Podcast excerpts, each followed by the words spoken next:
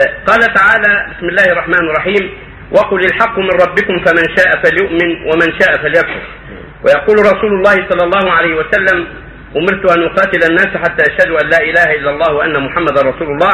إلى آخر الحديث كيف يمكن التوفيق بين نص الآية ونص الحديث؟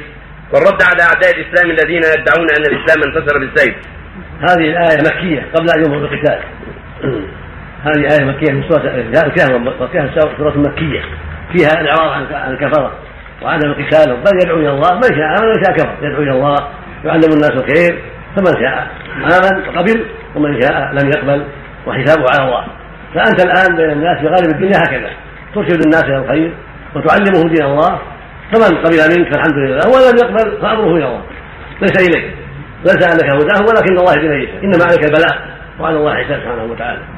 وأما النبي صلى الله عليه وسلم قال هذا بعدما هاجر بعدما قوي صار عنده قوة وعنده جيش.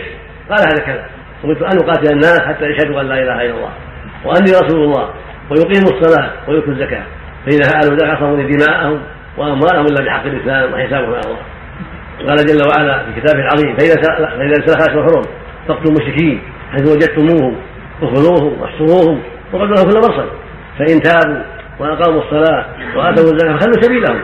هذا قاله الله جل وعلا لنبيه بعدما هاجر وبعدما استقر المسلمون وقوي المسلمون وصار جيش وقوة خاطبهم الله بهذا. فأنت إذا كان عندك جيش وقوة تستطيع أن تقاتل بها أوروبا وأمريكا فقم بهذا الأمر.